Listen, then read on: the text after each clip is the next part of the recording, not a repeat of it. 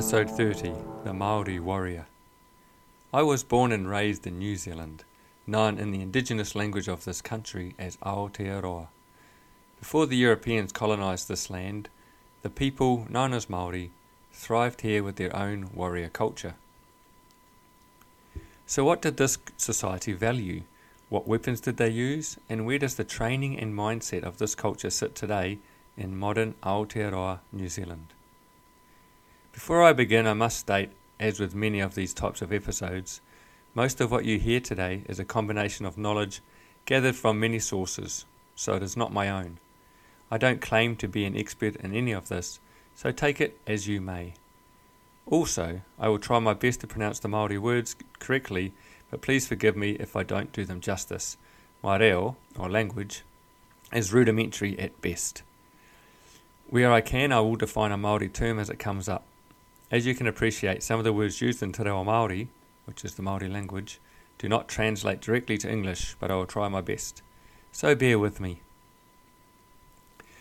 I'm going to begin with what the Maori warrior or toa used to fight with, his weapons. Most of this information comes from the Te Ara website. The Maori warrior used a variety of one-handed and two-handed weapons. These weapons were made from wood, stone, and bone. The best known two handed weapons are the taiaha, tewhatewha, and pouwhenua. A taiaha was elaborately carved, often orn- ornamented with red kaka feathers, kaka is a type of bird, and wairo or dog hair. It was as much a status symbol and treasure as a weapon, and not used by ordinary members of a war party. It is usually between 1.5 and 1.8 metres, or 5 to 6 feet, in length, and is made of three main parts the arero, which is the tongue used for stabbing, the upoko, or head, the base from which the tongue protrudes, and the tinana, or body, the long flat blade which is used for striking and parrying. The tewhatewha resembled an axe in shape. From a small hole in the blade hung a bunch of feathers used to distract the enemy. It was also a highly prized weapon that could be used to signal warriors to move into formation, to advance, regroup, and retreat. Finally, the pouwhenua was a weapon that was very large and heavy and had a big, broad blade. The pouwhenua is from the same class of weapon as others such as the te and taiaha, which were designed for parrying, stabbing, and striking. In fact, the pouwhenua was more simplistic in design compared to the taiaha but in the hands of a professional, weapons like the pouwhenua were lethally effective and could bring death with a single strike delivered at lightning speed. How were these two handed weapons used? Each of these weapons had a long, flat blade for striking and a sharp, pointed end which was thrust forward in a spearing motion. They were usually held vertically or diagonally, with the stabbing point downwards. Warriors sometimes feinted a jab with the point of the weapon, then reversed it and struck the enemy's head or shoulders with the blade. One authority states by watching the advanced foot of his opponent, the fighter would be warned of the delivery of an approaching blow by the downward clenching of the big toe, a fraction of a second before it arrived, giving him warning and that much time to prepare his parry. By the same token, the slightest twitch of the shoulder muscles also signalled the approach of a blow. By authority, authority, I am assuming an Englishman of the 1800s. I think a lot of this information came from Europeans when they first colonised New Zealand. There is a story of a duel between a military man and a taiaha expert in the late 19th century. The officer was an expert swordsman and was confident that he could defeat any opponent. He was challenged by a taiaha expert reputed to be 80 years old. With a shout and a bound, he made a sweeping blow at the legs of the Maori warrior, which was neatly parried. The Taiaha champion instantly reversed his weapon and struck a sharp upward blow with the spear pointed end, lifting the officer clear off the floor. The duel lasted exactly 30 seconds. Frederick Maning, an early 19th century Pākehā Māori, which translates to a European who lived as part of a Maori tribe, described duels between Maori combatants. This is what he says The attack and defence are in the highest degree scientific. The spear shafts keep up a continuous rattle. The thrust and parry and stroke with the spear shaft follow each other with almost incredible rapidity, and are too rapid to be followed by an unpractised eye. At last, the brother in law is slightly touched. Blood also drops from our chief's thigh. The fight instantly ceases. Duels were not fought to the death. The short single handed weapons of the Maori were collectively termed patu. These were held in one hand while the free arm was wrapped in a thick woven mat used as a shield to ward off blows. According to a 19th century authority, in using the mere pounamu or greenstone club, the warrior tries to seize his adversary by the hair with the left hand and having his weapon firmly grasped with the right and secured by a thong or strap wound tightly around the wrist. He thrusts or drives its sharp end against the temple of the victim. Another mode was to grasp the body of his antagonist and drive the weapon under the ribs with an upward thrust. Additional weapons used in battle included the toki, or like an adze type weapon, kopere, darts, oka, wood or bone dagger, pātuku, uh, sorry, pātuki, club, and Mato Hitangata, human hook. Warriors selected from this array of weaponry based on their personal preference, body type, available resources, environment, and training. To Maori, weapons were taonga, or treasures, and were often handed down to descendants. Weapons were made of wood, stone, and bone, like I said before, which took a slow, painstaking process. Karakia, or prayer or incantations, was sometimes said over weapons to imbue them with deities and make them tapu or sacred. So that's weapons covered off for a Maori warrior. How were they trained? Well, warfare and weaponry were an important part of traditional Maori society. Children were prepared for war from an early age, including um, through play activities such as forms of boxing, wrestling, and stick throwing games. In the Para Whakawai, or weapons training school, young men learnt mau rākau, the use of weapons. Uh, and in today's age, mauraku, sorry, mau rākau, uh, is effectively Maori martial arts. They were instructed in battle formations, weapon use, and attack and defence moves, and took part in mock battles using reeds instead of weapons. Rakanga waiwai, or skillful footwork, was emphasised and important. After Europeans arrived in New Zealand, the use of Maori weapons declined. Taiaha were quickly replaced by muskets, and over the years, Parawhakawai stopped operating and many tribes lost their knowledge of those weapons. However, since the 1980s, there has been a revival of traditional weapons as part of the Maori culture renaissance. A small number of Parawhakawai have been set up, mostly within a tribal framework. Weapons are used during the wero ceremony, and wero it means challenge in Maori. It's a ritual challenge to visitors. In kapa haka performances and whakaerero, sorry, whai korero, get that right, whai korero, speech making. A much narrower range of weapons are now used. What strategies did Maori use? We now know what sort of weapons they used. We know, just very briefly historically, how the weapons um, fell out of use with Europeans coming to the country, but now there's a renaissance of bringing them back. But traditionally, what was Maori warfare like? The following information comes from the Te Ruapekapeka website. In the eyes of some of the early European observers, Maori behaved with unbridled savagery. These observers were entirely wrong. Warfare in Maori society was ritualized and controlled according to an established set of rules known as tikanga. I often translate tikanga as etiquette or correctness. The decision to take up arms was usually a last resort, preceded by careful deliberation. The fighting was fierce and bloody. However, Maori war parties did not usually seek to annihilate their enemy. Traditional warfare was not about wanton killing and destruction. It was about seeking utu, or repayment for past wrongs. As with any historical culture, we have to be careful of where our information is coming from. The early European settlers were viewing Maori culture through their lens, and it is often their thoughts written down that we first see and use as evidence for the indigenous culture. Like many peoples, the Maori passed knowledge down orally, and since the 1980s, these stories are coming to light, and our view of early Maori is slowly changing with these narratives.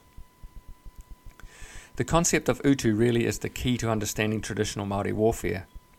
Utu is sometimes translated as revenge, but this is incorrect. Utu actually means repayment, or balanced by an equivalent. If an offence was committed, the party wronged would seek repayment to restore their mana. A failure to extract utu would cause the offended party to lose face, to suffer a loss of mana. In the worst case scenario, a desire for utu could lead to war. Without a paramount chief or a formal justice system, Maori had their own ways of resolving disputes. Some rangatira, which were tribal leaders, acted as mediators, negotiating peaceful solutions which satisfied the need for utu and maintained the mana of the feuding parties. Just a note on mana. This word encompasses a group of ideals such as prestige, honour, status, and spiritual power. It was, and still is, very important to Maori. In more serious disputes, the sending of Tauamuru, a stripping party, was a way to obtain utu without actually killing anybody, or at least without killing anybody important. A Tauamuru was a hostile expedition where a party of warriors was sent to plunder or destroy property belonging to those who had committed the offence. Tauamuru were very dramatic, the warriors brandishing their weapons and making a great display of aggression. However, physical violence didn't happen, or if it did, it was directed towards a few low ranking individuals. Despite appearances, Tauamuru were a means of maintaining the peace. Warfare often arose from an act which affected the mana of a group. The murder of a tapu, or sacred or special person, was the most serious offence. However, wars were also fought over seemingly minor incidents such as petty theft or insulting words. The Girls' War is an example. It happened in 1830 in the Bay of Islands and began with a dispute between four young Maori women of high rank. Two of them were the former wives of a particular whale ship captain, and the other pair were his current wives. The argument began as a play fight, but it escalated and the women uttered dire curses at each other. The situation was serious, because the women had insulted the mana of each other's chiefly relatives. In the end, the exchange of insults led to a battle during which a number of warriors were killed. The rationale for taking up arms was presented in terms of mana and utu, and the usual purpose of warfare was to settle disputes. However, underlying economic motives did come into play. Maori, like people everywhere, were sometimes driven by a desire to obtain property or to access some natural resource. In some cases, an insult to the mana of the antagonists could provide a convenient justification for confiscating property or taking over gardening land. Planning an attack required a great deal of work, especially if it was directed against hapu living far away. To begin with, there were arrangements to be negotiated with potential allies. There was visiting to be done, feasting, discussions, and debates. Then there were the practical considerations. Extra crops were planted well before a long distance campaign. Some of the harvest went with the war party, and the rest was to make sure there was enough food and seed stock for the following year. Haste and stealth were not necessarily important. It was not unusual for the enemy to hear word of the attack well in advance, allowing them plenty of time to prepare. It is important to remember that Maori warriors were not professional soldiers. They were also the bulk of the male workforce. When the men were off fighting, they were clearly not available to undertake the usual work. Furthermore, many women and older children would travel with the war party to provide logistical support. The withdrawal of the most capable men and women from the workforce inevitably put pressure on the resources of the hapu. Once the battle began, each unit would function in a separate but coordinated manner. Rangatira, remember those are the leaders, were not generals in the European sense. They led by example, fighting alongside their men. The course of the, a battle depended upon the situation gaining access to an enemy pa was quite different to skirmishing, skirmishing in the forest or on the beach. A pa, by the way, is a fortification. Without guns, Maori couldn't kill each other from afar. The fighting was very real, hard fought, with warriors and civilians killed at close quarters. There hasn't been a lot of biological anthropology carried out on Maori skeletons because kōiwi, or human remains, are tapu. Remember that word means sacred in the extreme. However, some of the skeletons which have been examined show that person died violently by a sharp blow to the head with a patu like weapon. Remember, patu kind of means club. The fighting was constrained and controlled by tikanga, which are their rules of engagement, that both sides understood. Although the fighting was brutal and bloody, the objective wasn't necessarily to annihilate the enemy. Most war parties set out to kill at least some people.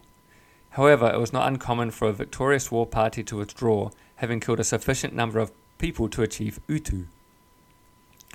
If the warring hapu were connected by kinship, a handful of deaths would suffice. The fighting would stop and peace talks would begin.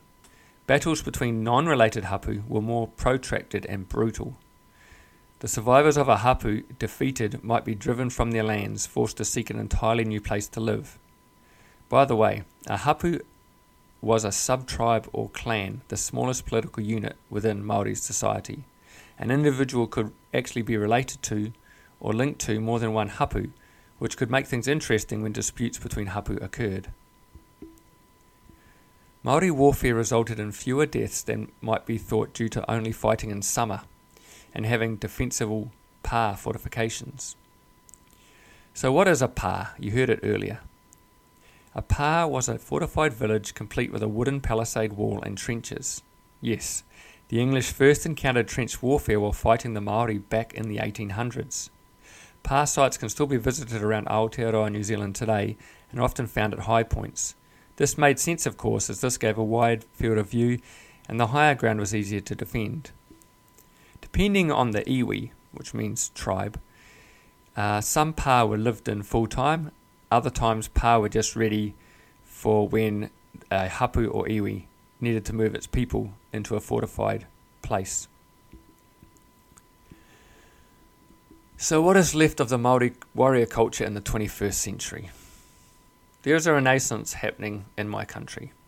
Te reo Maori, that's the Maori language, is no longer a dying language. People want to speak it, and I believe that soon our mainstream educators will be required to. With the revival of the language comes the revival of the culture. I teach in a state co ed school where over 50% of the students are Maori. Although I am not fluent, I use Maori words every day. I sing the school song, which is in Maori, and Maori immersion schools known as kura kaupapa are dotted around the country. Families can choose to send their children to a school where Maori is the main language of instruction. Maori culture is still very much recognised. The haka, the formal challenge made famous by the New Zealand rugby team, is known worldwide. The haka asks the audience, What are you made of? Are you up to the challenge? These used to be performed before warriors went off to battle. The haka must be done with passion and pride. You must show your commitment. Another type of haka is performed at the start of a pōwhiri. Each year we welcome students to our school with a pōwhiri, a formal welcome. The etiquette, or tikanga, around the pōwhiri has its origins in times when you may not know the intentions of your neighbouring hapu. You cautiously welcome them onto your marae, which is the meeting grounds. But the men stay at the front while the talks begin, and only after the hongi, or sharing of breath, and shaking of hands and eating together, does everyone relax and become unified. To the casual observer, one might think the women are only second tier, but this is a mistake. The women are at the back protected by their men in case of hostilities, but should one of their speaking males say something they disagree with, then they will not support that speaker with a song after his korero, or speech. It's a very subtle but important note to make. It is also the women who run the marae. They call for when the kai, or food, is ready, and the men have to shut up, it's time to stop talking and come and eat. Traditionally, both men and women made the decisions. The Maori word for warrior, toa, is used to describe our modern warriors as well. If we talk about our wahine toa, we are talking about our female warriors. This might be used in the New Zealand military or our national women's rugby team. This branding has even been used for a woman's apparel label. Using the word toa for someone is quite a compliment. That person is considered strong, brave, and all those other warrior characteristics I go on about on this podcast. We are in an, in an interesting time in New Zealand. With the renaissance of Maori culture, the toa, or warrior, is also being redefined in our modern society. So, as you can see, Maori culture and some of the values of that warrior culture are still present today. I believe this culture will continue to flourish in Aotearoa, New Zealand, but in what form I'm unsure. You see, like many indigenous cultures around the world, the Maori were not originally one unified nation. They were made up of large tribes called iwi that were broken down into the smaller groups known as hapu. Therefore, each tribe has its own customs and ways of doing things. Whenever an aspect of Maori culture is brought up, it needs to be discussed thoroughly to decide what a modern national version, version will look like. A recent example is Matariki. This is the Maori New Year. Just last year, which should have been 2022, it became recognised as a national holiday here. Matariki is determined by the falling and rising of the Matariki constellation, known as Pleiades overseas. Depending on what area of Aotearoa, New Zealand you live, will depend on when this happens. So the actual holiday had to be decided by a committee that took that into account. Well, there you have it, a brief look into Māori warrior culture. I hope you took something away from today's episode. If you like what you hear on my podcast, please let others know about it and send me a comment either through my email, podcast at gmail.com, or my Instagram account by the same name. Time for today's quote. Today I'm going to use a whakatauki, which is the Maori word for a famous phrase or quote. This is what it says. He aha te mea nui ke tēnei au? Maku e atu, he tangata, he tangata, he tangata. This translates to, What is the most important thing in the world? I would reply that it is people, people, people.